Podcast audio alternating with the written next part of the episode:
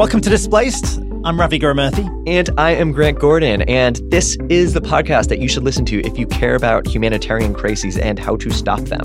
Uh, before we head into today's episode, we just wanted to let you know that we would love to hear from you. Drop us a note at displaced at rescue.org, tweet at us with hashtag displaced podcast, and leave a review of the show. To introduce today's topic, I want to start by drowning you with some figures.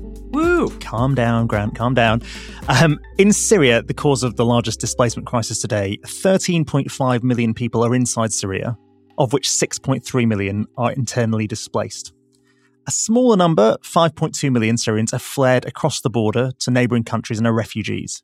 You might think that when allocating aid, donors and the UN might assess need and then allocate it to where the populations need it most. And based on that, you might assume that those who are displaced internally might have similar needs and therefore receive similar resources to those who fled as refugees over the border. But in fact, refugees receive far more aid. The UN Consolidated Appeal for 2017 sought $3.4 billion to support an estimated 13.5 million people inside Syria. However, the UNHCR led refugee response plan sought 5.6 billion, nearly two thirds more, for the 5.2 million Syrian refugees around the region, a population nearly two thirds smaller. And one of the root causes of this seemingly unfair allocation of resources is down to the way the donors and the UN systems structure the whole operation. And what our guest today, Jeremy Konyndyk, calls the humanitarian business model. I, I, think it's worth unpacking that for a second because I think it almost does injustice to it. The humanitarian business model, if I were to take it and, and look at it a different way, is actually an attempt to step back and think about the political economy and the way that the system has been structured in humanitarian response. It's the way, it's the rules of the game, it's the players, it's the incentives that they have, and that has huge downstream impacts on programming. In a, in a way, I actually think it's like it's the policy part of the system. Whereas when people think about humanitarian response, they think about the programs. And it's really important to understand the policy. And it has massive effects on actually what happens on the ground. So if you take the Ebola crisis, the World Health Organization resisted characterizing it as a humanitarian crisis rather than a public health emergency because it knew that leadership of that would then shift away from their remit. And as a result, that prevented earlier engagement by other UN actors, despite the WHO's own well documented limitations in managing the crisis. And, and, that's because there are bureaucratic incentives that are structured such that when you call a pandemic a pandemic or a health emergency, funding flows different ways because of some of those initial starting positions and structural incentives. And you get really different responses as a result of that. So, in this podcast, we talk to Jeremy about the vested interests inherent in the way the system is designed. And we talk about three solutions to the problem ones that probably sound quite simple and obvious, but are pretty difficult to get to and complicated to implement. One is pooling all the funds from agencies at a country level. Then, secondly, allocating them based on an impartial needs assessment. And then, thirdly, prioritizing cash transfers over other service provision. Jeremy's got a fascinating vantage point on this topic. Uh, from 2013 to 2017, he served as the director of USAID's Office of U.S. Foreign Disaster Assistance, where he essentially oversaw the U.S. government's entire response to international disasters, which essentially includes a response to an average of 70 disasters in 50 countries every year. So he has a unique vantage point. Uh, he also, during his tenure, led the U.S. government response to the Ebola outbreak in West Africa. And after talking about the humanitarian business model, we dive into some of the deeper lessons from the Ebola crisis.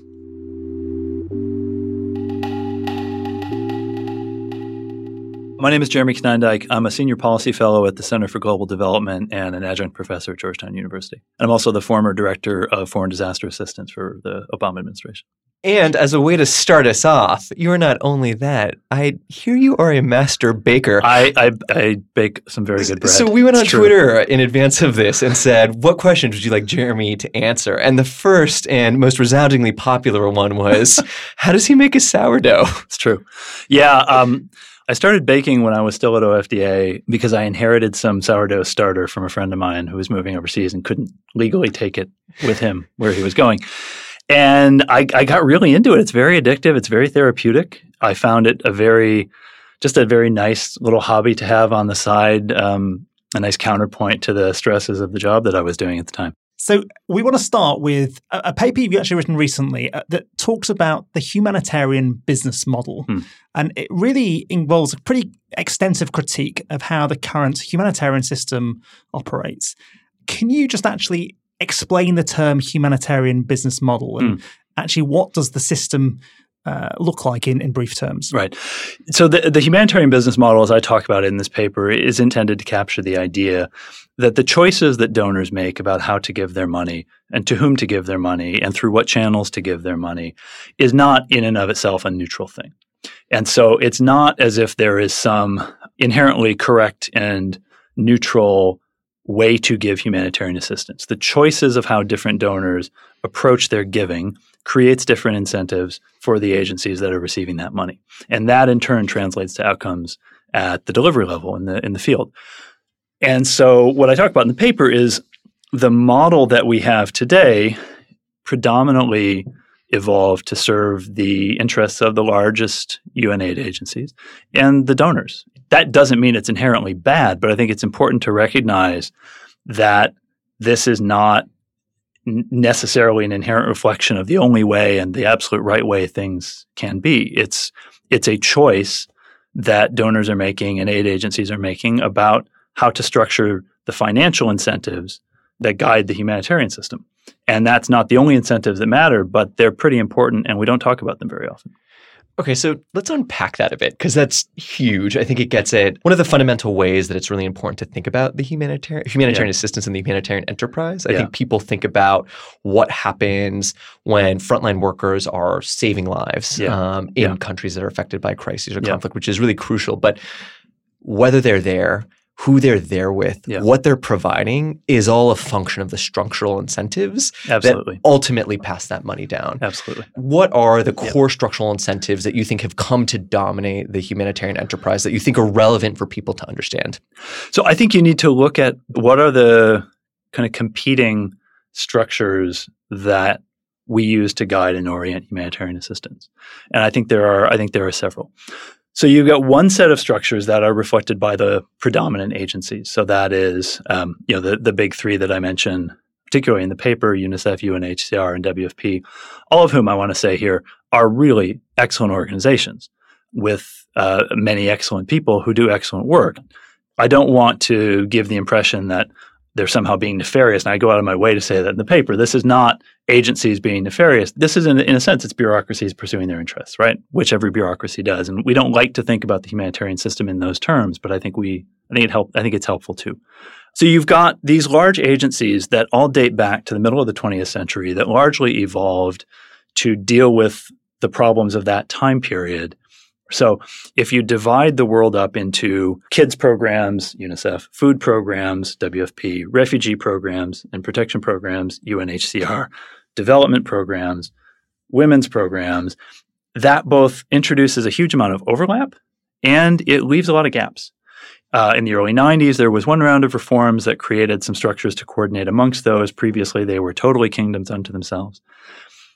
The Indian Ocean tsunami was a real and and the the Kashmir earthquake were both I think were watershed moments for for recognizing that you know those coordination investments had not had not delivered. And there was still a, huge amount of duplication. There were still significant inefficiencies. And at the core of it, what have we constructed them to do? So if you're the World Food Program, and I don't mean to pick on WFP because this isn't unique to them, but if you're the World Food Program that traditionally you viewed your role as providing food. And so you would go out and you would say, What are the food needs? Okay, here are the food needs. Here's the price tag for the food needs, and we're going to deliver against the food needs. So, how each agency defined what it was going to do would shape how it would assess needs. And that means it bakes in a lot of blind spots to how we look at need. And it doesn't start from the individual, it doesn't start from a, a holistic person. And then that can lead you to some strange outcomes. I saw this firsthand at various points in my career, um, one that has really stuck with me is when I worked in northern Uganda for the American Refugee Committee. We were running programs for South Sudanese refugees in one part of northern Uganda, and we were running programs for displaced Ugandans in another part of northern Uganda. And the level of funding we could get for those two programs was wildly different. The level of quality of services we were able to provide to those two populations was wildly different, not based on their level of need, but based on where the donors were prioritizing the funding and who had a voice for them and who didn't. And so if you're a refugee, you have an agency that is dedicated to your welfare. And that's not a bad thing. Uh, if you're a refugee, it's a very good thing because it means that you have a dedicated advocate for your own needs. If you're an internally displaced person in IDP, you don't have that. And it's not a coincidence that the level of aid, I should say, a level of support that you receive is is very, very different. And just, and just, to understand that, that yeah. is because right at the global level, the money might have been carved up so that the refugee agency gets a lot Absolutely. of money, but those agencies that supply money to uh, internally displaced people don't. So that's right. The, a function of that global divvying up right. means that two people, uh, one with similar needs, may have very you know half or a third of, of the need uh, of the support of the other. That's absolutely right, um, and you see that within the U.S. government. You see that in how the U.S. government allocates money. So Congress pre-divides the money between refugee aid, food aid, and everything else. So I managed the everything else budget. My counterpart who ran the refugee bureau at the State Department ran the refugee budget. Card, the, the everything else budget. In effect. In effect. Um, and so traditionally, and this is shifting in the last couple of years, this has begun shifting a bit. But traditionally, the, the refugee budget would get as much as, if not more than, the food aid budget and the non refugee budget put together even though um, IDPs have long outnumbered refugees in terms of total total population and need. That's not a needs based decision that anyone's making. That is Congress saying we're going to appropriate this money, um, and so right you know right from the top, the U.S. government is not starting from a needs based determination of resource priorities. It's starting from a turf based prior- prioritization of resources, and you see the same within the UN system. And how did this all come about? Because from first principles, it seems mad to have a set of categories that are overlapping. You know, yeah. you could organize the world in sectors like education, yeah. health, yeah. Uh, economic well-being, but to have something that's partly client group based, mm-hmm. like refugee, mm-hmm. partly um, you know, like item based, right? Food, water, sanitation. Like the, the overlap is, is, is bizarrely structured. Is that just because of the organic evolution of, of mandates? Yes, yeah, that's exactly what it is. You know, each of these agencies were set up to do a particular thing at a particular point in time. And then, as all institutions do, they evolved. And they evolved to, to, to develop enormous capacity. I mean, uh, you know, UNHCR has tremendous capacity to do the things it has evolved to do. Um, I think the question is when you look collectively at that configuration of agencies and the things they have evolved to do, how well does that match up to what we now need them to do? And that was where the, the round of reform that kicked off in 2005 said, you know, this is not a rationalized structure for the way we see the world today. The way we see the world today is much more through uh, a more comprehensive set of you you have uh, food needs, you have health needs, you have water needs, you have protection needs, you have uh, education needs, et cetera, et cetera. Those don't align at all with the way the agencies have been set up. So UNICEF covers water, they cover health. And the way that this then manifests is you go to, say, an IDP camp in, in northern Nigeria, as I did last spring, and you look at who's providing health support. So you have a UNICEF clinic that provides health services to mothers and children. Literally next door to that, you have a physically separate structure that's run by UNFPA that provides gender based violence services. Down the road from that, you have another health facility that provides general primary health care from an NGO. On the other side of the camp, you have a psychosocial support service. Now, all of these things are broadly speaking health related.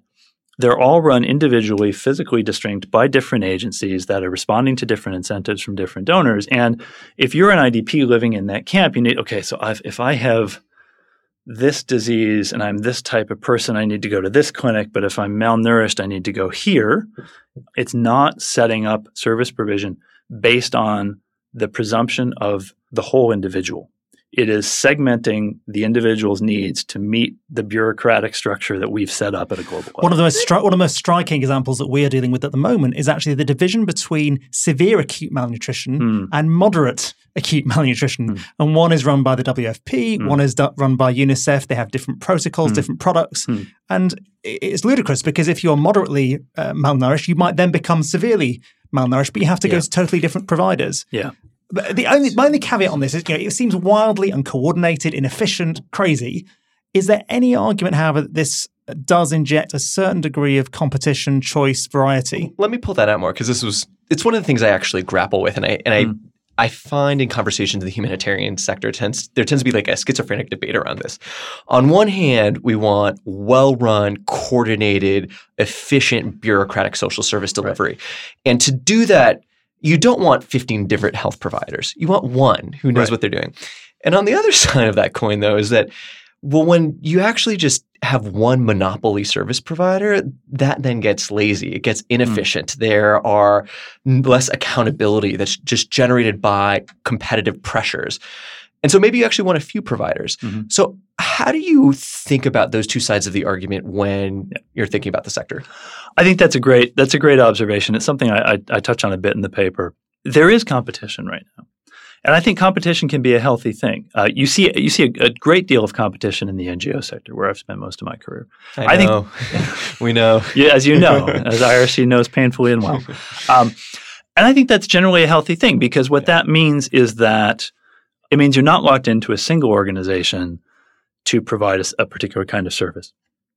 If IRC is doing a lousy job, which I'm sure never happens, um, you can turn to MSF, you can turn to IMC, you can there are there are other alternatives, and so it forces any individual NGO to really stay on top of their game, and it also drives innovation because if you can go to uh, a donor with a better value proposition than one of your peer competitors slash collaborators, that's that's better for the sector at large.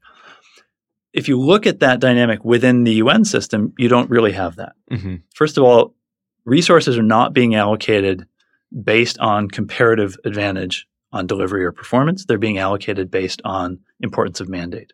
So the competition that you see within the UN system is about whose mandate is more important, mm-hmm. not about who's in a better position to deliver against an objective set of needs.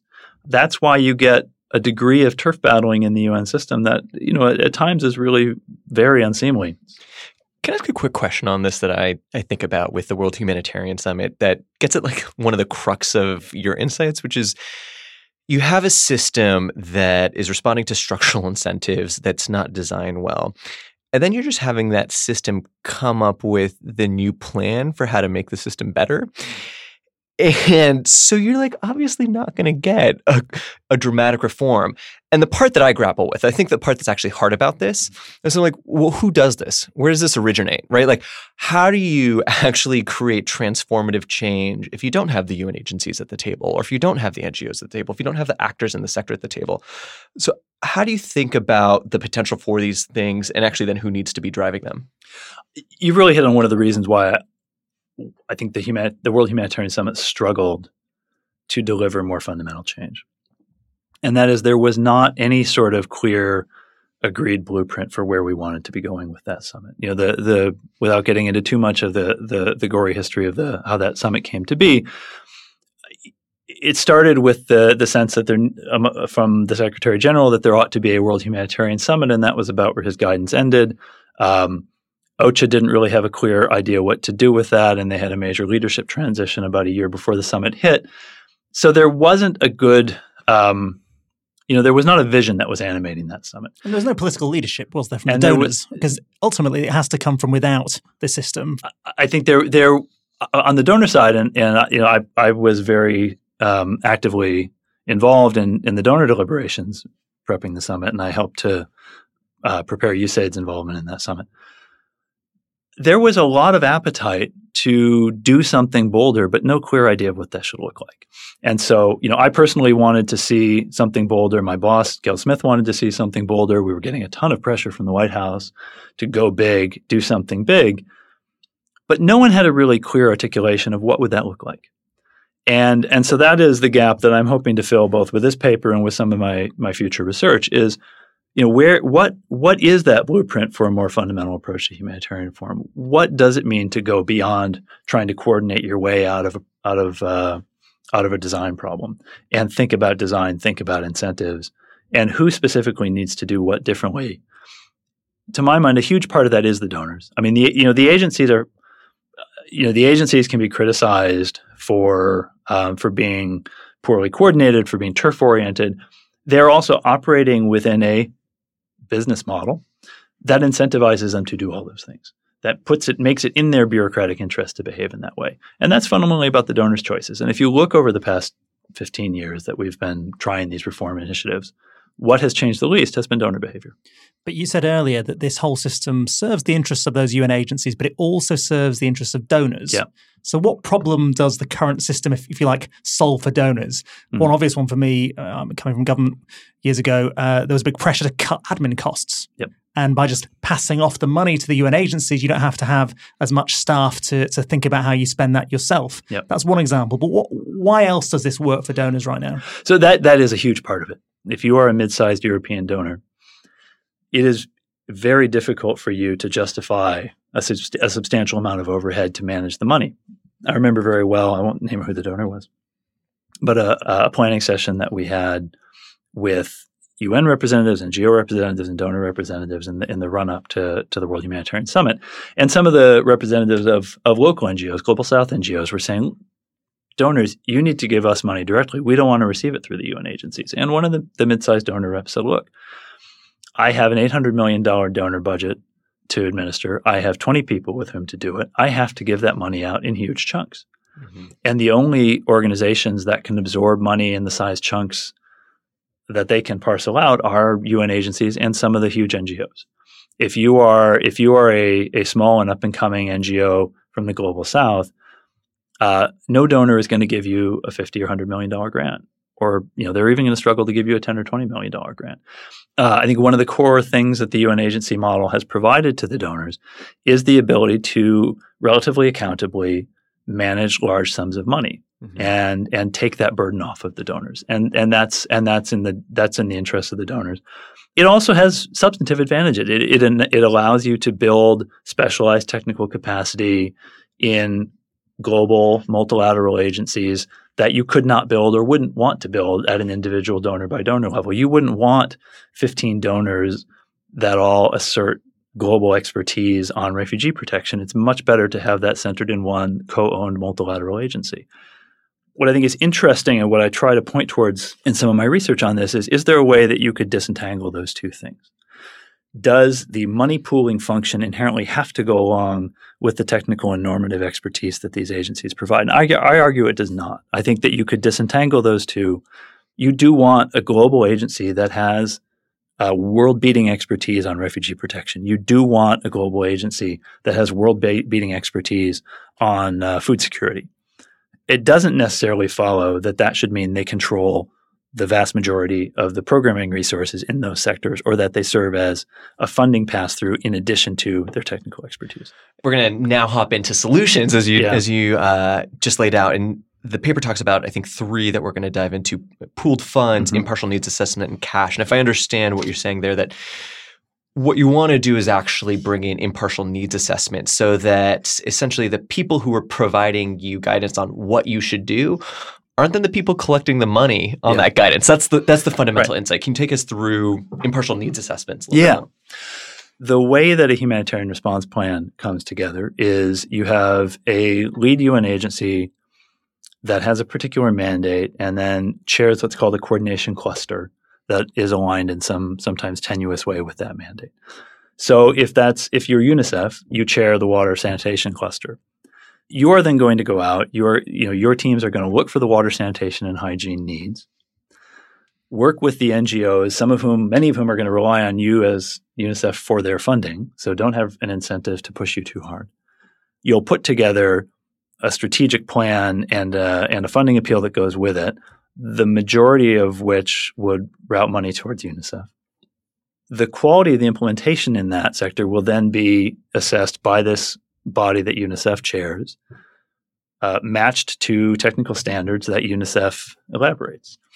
I don't think that UNICEF or any UN agency is going out of its way to corrupt any piece of that. I, I, I, legitimately don't believe that's the case, but I do think that those sorts of bureaucratic incentives matter to organizational behavior. In governance, for example, the legislative, the executive, and the judicial branches are all separate because you want them to serve as checks and balances on each other. In the way that we do things within the humanitarian system at a macro level, we do not have those th- those checks and balances. So you have, in effect, individual agencies are the the legislative, the executive, and the judicial branches for the areas within their technical competency, and that that aligns incentives in a way that I think creates a lot of problems.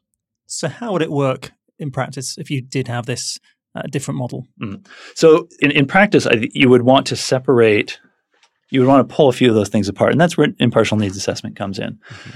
Um, you don't want to start off the needs analysis process from the presumption that the needs have to be bucketed according to the, the turf of the individual agencies that are pulling all that together. Mm-hmm. And that's how, in practice, it usually works. You would want a needs assessment process that can engage with the population as whole individuals and see their needs holistically. Um, and so something like uh, so, for instance, if, if dis- internally displaced populations or host communities yeah. have greater needs than refugees, the money would flow in that direction rather right. than being earmarked at a global level. Right, and and would try to be consistent in terms of how it addresses need, rather than being kind of pre-cooked based on the status of the population.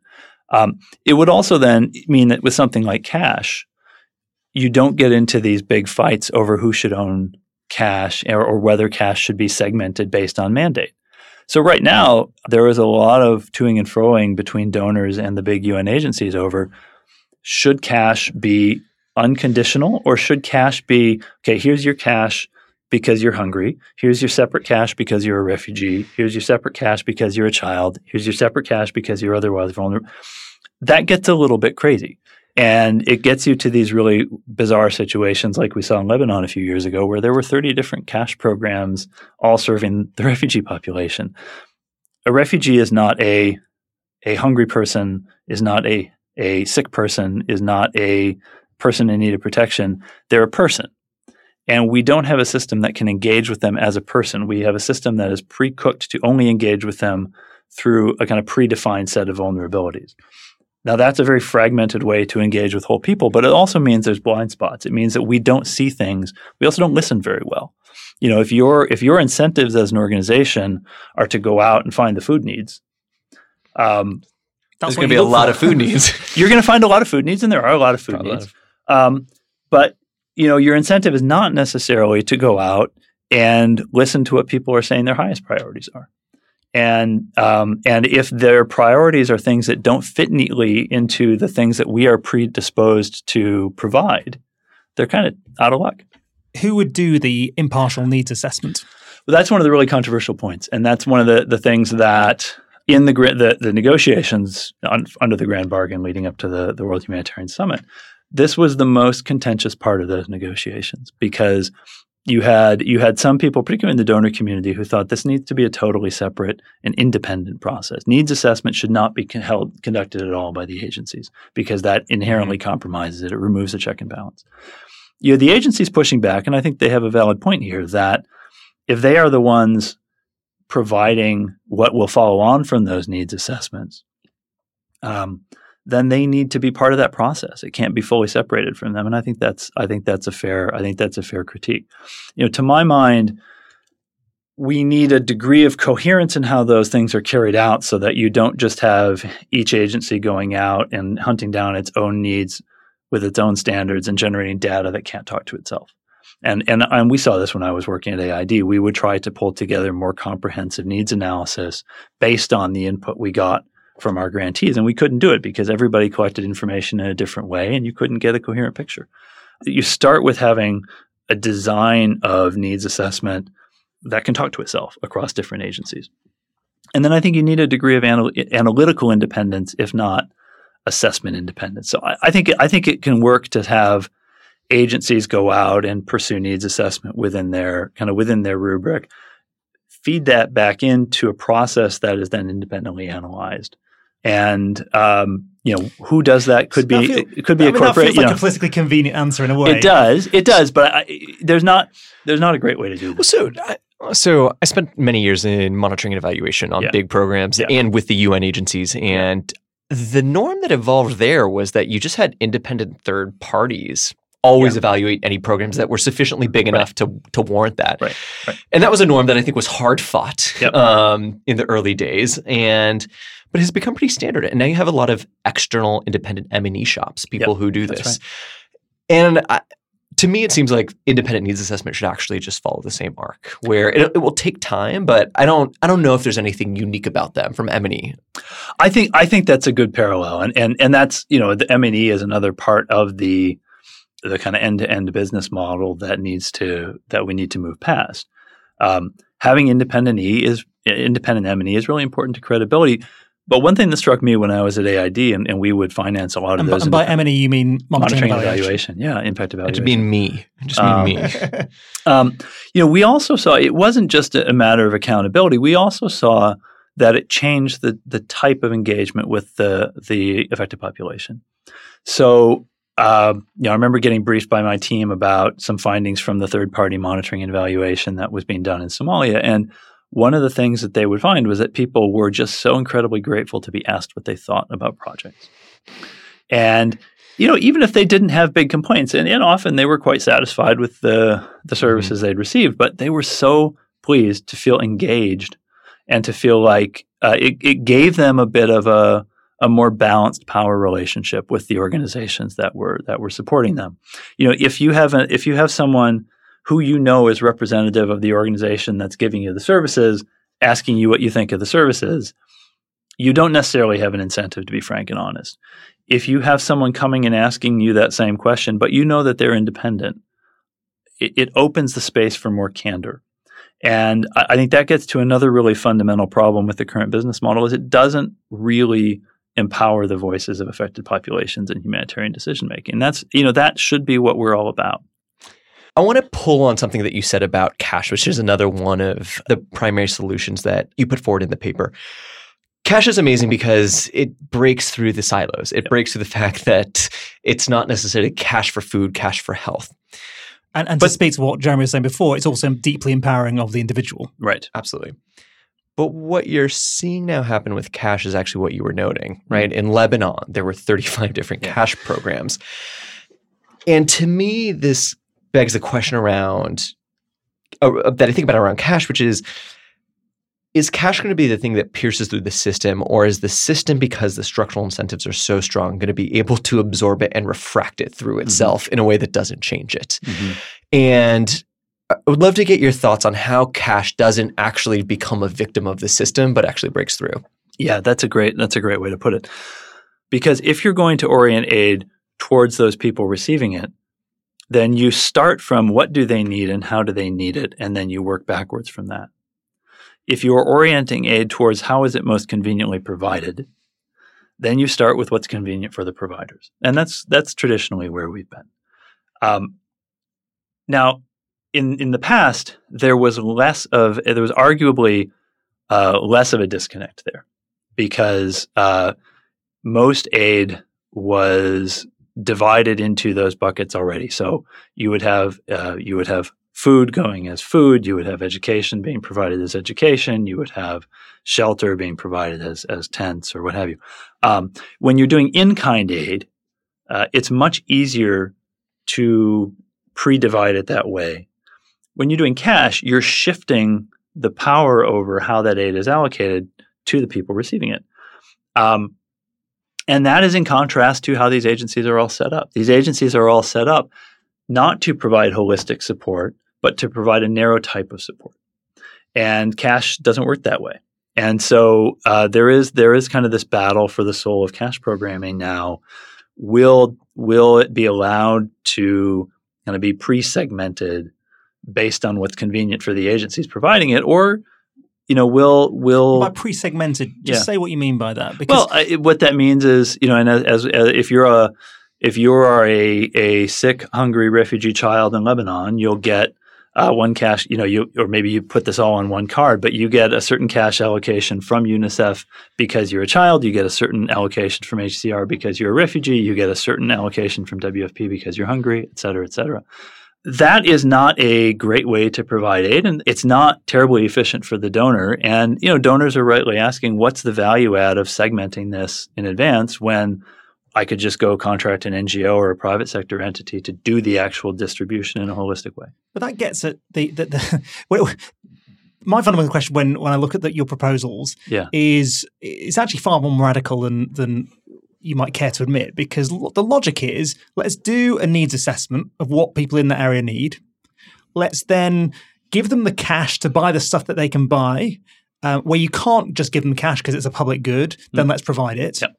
Um, and therefore, what's the role of all these agencies?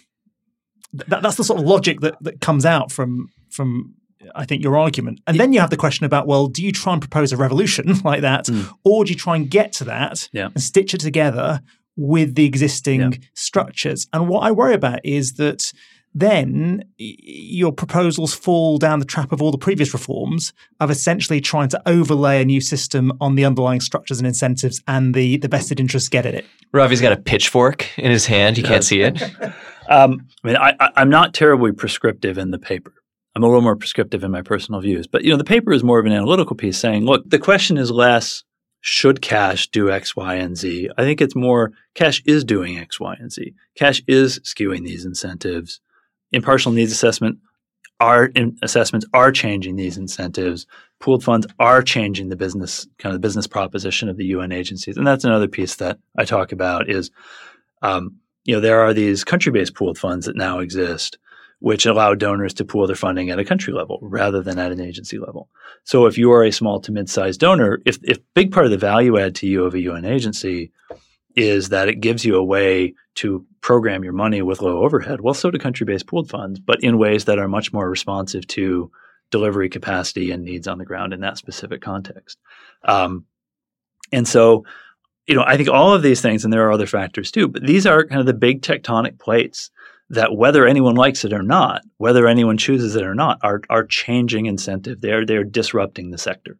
And uh, and so I think the question to the UN agencies and to the donors is do they want to just allow that to go on and they see where it goes, or do they want to try and manage that in a particular direction? And I think leaving that unmanaged could actually be damaging and, and problematic because what you wouldn't want is to so undermine the business model of the UN agencies that we lose the really important value that they do provide uh, which which in particular is this this advocacy leadership, technical and normative leadership, coordination support. These are all really really important things where the UN has a comparative advantage. I don't think they necessarily have a comparative advantage at at being an intermediary donor. And that's that's what their business model has traditionally been built on. And that's what some of these things are are now chipping away at. So take us through the last solution around the country-based pooled funds. Yeah. Well, so this is this is the whole, you know, if you start from the premise that most donors cannot uh, directly program their money to the to the frontline providers, some can. In my old office, uh, that was that was our, our main way of operating was providing those grants directly to frontline providers. But we also had, um, by the time I left, we had about 600 people working for us to do that. Most donors cannot build something, nor would you want you, you wouldn't want uh, you wouldn't want 10 OFDAs around the world because I think they'd fight like hell. But it's helpful to have a couple of them. Um, for the for those donors who can't build that or wouldn't build that sort of a capacity, the ability to then program their money in large chunks to UN agencies who then you know they rely on for the for the planning and allocation and oversight of that money is, is really useful. Country-based pooled funds give many of the same advantages, but in ways that I think are are arguably superior. With a country-based pooled fund, you're not just giving money to an agency at a global level or regional level and saying we you know we trust you to go and figure out how to program this. It enables a donor to be a little more granular in saying you know we see a really solid response plan in this country and we have a lot of confidence in it. We're going to put our money into this pooled fund and we're going to we're going to let the leadership in that country decide how best to allocate it um, another difference is it it orients money much more towards delivery capacity than towards mandate so if you're if you're giving money at a global level to big UN agencies, you know, you're not giving a, because you've decided that in country X they're the best place to deliver. You're giving because at a global level their mandate is important. If you're giving at a country level through a country-based pooled fund, those allocations are made by the senior UN official in country based on ideally the specific configuration and needs irrespective of mandate, and who's best placed to deliver them. And so, if, if who is best placed to deliver against those needs is a local NGO, they will get the money. If it's a UN agency, they will get the money. So you're incentivizing competition not based on importance of mandate, but based on capacity to deliver. And that's, I think, a, a better thing to be competing over. And is that what you're seeing in the country-based pool funds that, that are in operation a rational allocation of money based on need and capacity, or is that the same usual horse trading? I mean, there's always a bit of horse trading. I, I you know, from what I've seen and from what I heard from my teams when I was still at USAID, think they were generally pretty happy with the way they saw those funds being allocated. But I think what's important to, to recognize is that traditionally those have been small, kind of complementary gap filling instruments, not the main instruments through which most of the resources flow. So that would be a question, and I think something that that bears watching as those things grow, because you are seeing donors beginning to, to orient um, more funding into those country-based pooled funds. Do those then become just the same old kind of horse trading? Uh, you know, right now it's a little easier for them to be more impartial on the merits because that's not where most of the money is. So it doesn't gore anyone's ox too much if um, if that money is not going to the big UN agencies because the big UN agencies are still getting their their predominant funding directly from the donors. As that shifts, it'll be interesting to watch. I want to transition us now to some of the experience that you had while you were running OFDA, which you mm. mentioned. And one of the major events that you were responsible for coordinating a response to was the Ebola crisis in West Africa. What are some of the biggest lessons that you think humanitarians and emergency responders should take away from that? And actually, in particular, I think that I'm curious to get your thoughts on how some of those lessons that people first really embraced have either actually ripened or mm. kind of dissipated over time as other emergencies have happened. Yeah. So, one big, big, big lesson is that the humanitarians need to see public health emergencies as much more in their wheelhouse. And you know, it, it, that was always true to a certain degree for certain diseases. So if there were a cholera outbreak, no one in, the humanitarian world would say, "Oh, that's WHO and CDC's job. That's not ours." They'd jump on that. Um, but things like Ebola, flu, MERS, um, you know, some of these other diseases were not really seen as a humanitarian problem. They were seen as a public health problem. And so there was this real segmentation of communities there, and very, very few organizations straddled both. MSF did, and to a very limited extent, IMC and, I, and, and, and IRC, but to a much more limited extent. And so you didn't have people who understood both of those communities and could actually serve as go betweens. So there needs to be much more cross pollination between those communities, and I, I, think that's I think that that has begun happening, and that's important. Uh, another big lesson is there's a very different mentality to how you contain an infectious disease outbreak to what we are used to as a traditional humanitarian response mentality. And this, you know, this was a struggle for me at first. Um, your traditional humanitarian response, what you're looking to do is not to get to every single person in need. You're generally looking to find who are the 20 to 25% of people who are the worst off, and we want to make sure that they are stabilized. Um, and uh, if you fail to reach the other 75%, it does not spawn millions of more people who are going to be in need. Um, you know, one, um, if you fail to feed a hungry person in a famine, they don't spawn three more hungry people. Mm-hmm.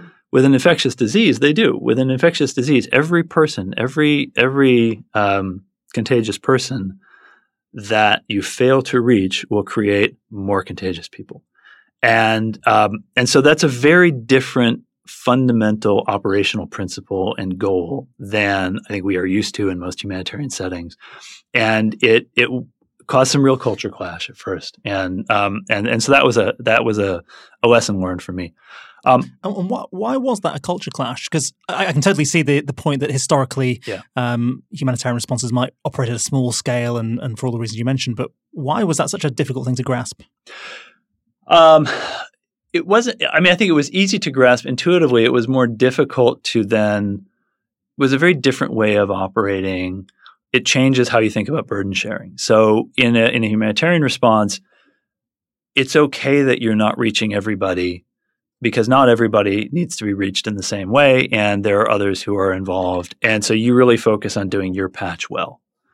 In in this response, you know, if we're doing our patch perfectly well here in Liberia, but it's not happening in Guinea, then all the success we're having over here could be irrelevant because it could come right back again.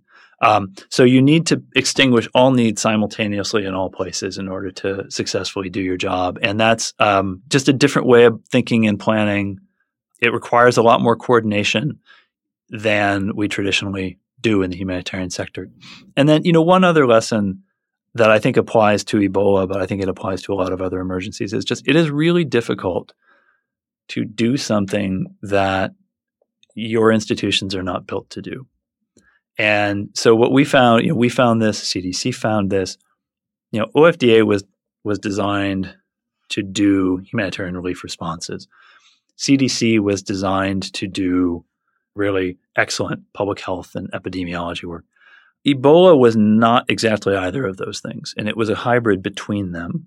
That made it hard for us to, to look at what we were doing and say, okay, this isn't good enough. And I really credit the White House with pushing us on that because there is a tendency in, in large bureaucracies to do a really good job at the thing that you're built to do. You know, that's how you get to excellence at scale. But it also means you have a hard you can have a hard time seeing beyond what you were built to do. And I see this, you know, I see this in FEMA's response in Puerto Rico. You know, what FEMA did in Puerto Rico was attempt to apply the same toolkit that worked really, really well in Texas and Florida and it didn't apply well in Puerto Rico. And on Ebola, I would get pushed by the White House, and I would say, look, my team is doing everything they can. They're working flat out. We're doing everything we know how to do. And the White House would push back and say, that may well be, but that's not good enough because the job's not getting done. And, um, you know, there are times when you're riding a bike, but what you need to be do is getting on the, getting in a car. And no matter how hard you pedal, you're not going to get where you need to go. And I think that that's a really hard thing for a bureaucracy to do to understand the scope of the problem beyond what they're built for. So I think one of the interesting things about the Ebola response is actually the deployment of a set of unusual actors that you yeah. wouldn't normally see. Not only OFDA, CDC, the US, the US military yeah. gets involved. And one thing that I could see that doing organizationally is it just actually brings new lenses that one agency wouldn't see. Should the mode of response, given your experience there, be anytime a, a, a pandemic or a disaster that's you know rec- then is more than one organization can really think to do. Like actually, what you need to do is bring in multiple different agencies because that's going to inject the different type of expertises. It does. It's it's a you know it's a question of I mean, who you bring in needs to flow from what do you need to achieve, right? Um, you don't need to bring in the military on every Ebola response. What I what I think is really vexing and challenging. Uh, wasn't the military brought in as much because they had resources uh, rather than expertise? It was, yeah, it was partly that. I mean, the military had initially had funding when no one else did, but it was also that there was a large logistical job that needed to be done in setting up supply lines and building out this this army of uh, Ebola treatment units. These small hospitals, highly rigorous small hospitals that needed to be built to properly isolate Ebola patients. And the military could just mobilize at a scale that is hard to find anywhere else. You know, it's also important to recognize in retrospect, it looks like, oh, you know, the NGOs showed up, the UN showed up. Why did the military need to come? That's not how it felt in August and September. I went out to Liberia along with uh, the CDC director, Tom Frieden, at the end of August, right when things were really at the peak in Liberia. And the UN agencies were not stepping up. Most of the NGOs were not stepping up. A lot of NGOs were actually heading out of the country. We were legitimately unsure whether we would be able to rely on traditional humanitarian partners to show up and do the job. And so the military was a bit an insurance policy too, hmm. that at least if we had the military there, we knew we would have a way to get some of these things built. We knew we would have a way to contract some of the services we might need for operating them. Now, in the end, NGOs built a number of those, and NGOs and groups we contracted operated all of them. We didn't need to turn to the military for that, but we didn't know that in September. And if we had had to figure out who which civilian actors we would go to right from the beginning before we could undertake any of those things, we would we would have lost a couple months. So so sending the military out enabled us to steam forward with the plan, knowing that they were there as sort of our ace in the hole if our traditional civilian partners for whatever reason didn't show up. You brought up, I think, one thing that has retrospectively remained a little controversial around mm. the emergency treatment units. Yes. I think at the beginning of the response, right, the reactions like there's no medical infrastructure. There's no place to treat these people. You need to set that up. Yeah. And then there's a delay in how long that takes. Yeah. And by the time they actually get set up, they serve very few people. Yeah. And 2020 hindsight, it looks like why didn't you invest in reshaping cultural norms? Mm-hmm. Why didn't you invest in local community response? All of mm-hmm. these other things. In retrospect, how do you think about the investment in emergency treatment units? And, and more importantly, when you look at kind of future pandemics or emergency responses, what do you think the lessons there are for the types of investments that actually take a few months to convert into things that are then going to serve people? Yeah. That is, I think, one of the key questions coming out of Ebola is, you know, in part what worked because we threw everything at the wall at once. Um, so, which of those things worked? And how does that apply to a future disease that's going to behave differently? You know, Ebola is unlikely to do again what it did in West Africa, although the, the current outbreak in Congo, uh, in Eastern Congo, does make me pretty nervous. What we saw with Ebola across the three countries in West Africa, the strategies played out a little differently in each setting. So in Liberia, I think we were we were both lucky and good, and um, we were good in that I think we executed once we really got underway. We executed very well, but we were lucky in that some of the interventions that were the most rapidly scalable also paid off. And by that I mean burial teams and I mean behavior change uh, communication. By the time the Ebola treatment units began open, opening at scale in Liberia, case counts were already way down, mm-hmm. and and the spread was already way down. And so, as you say, most of them um, saw few, if any, patients by the time they opened their doors, which you know was a great problem to have. I would much have, rather have that problem than its inverse we saw a very different thing play out in Sierra Leone. In Sierra Leone, and I, w- I would talk to my my UK counterpart on a weekly basis to exchange notes and and swap strategies and talk about what was working and what wasn't. You know, the UK was following much of the play much of the US playbook in Sierra Leone and and applying the, a lot of the same tools. And what we found is it didn't play out the same way there. So they did ultimately need to rely much more heavily on these Ebola treatment units because the behavior change did not happen in the same way in Sierra Leone. Uh, people were much more resistant to the safe burial teams in Sierra Leone. Um, there was much more mistrust of some of the um, the the the behavior risk communication messaging.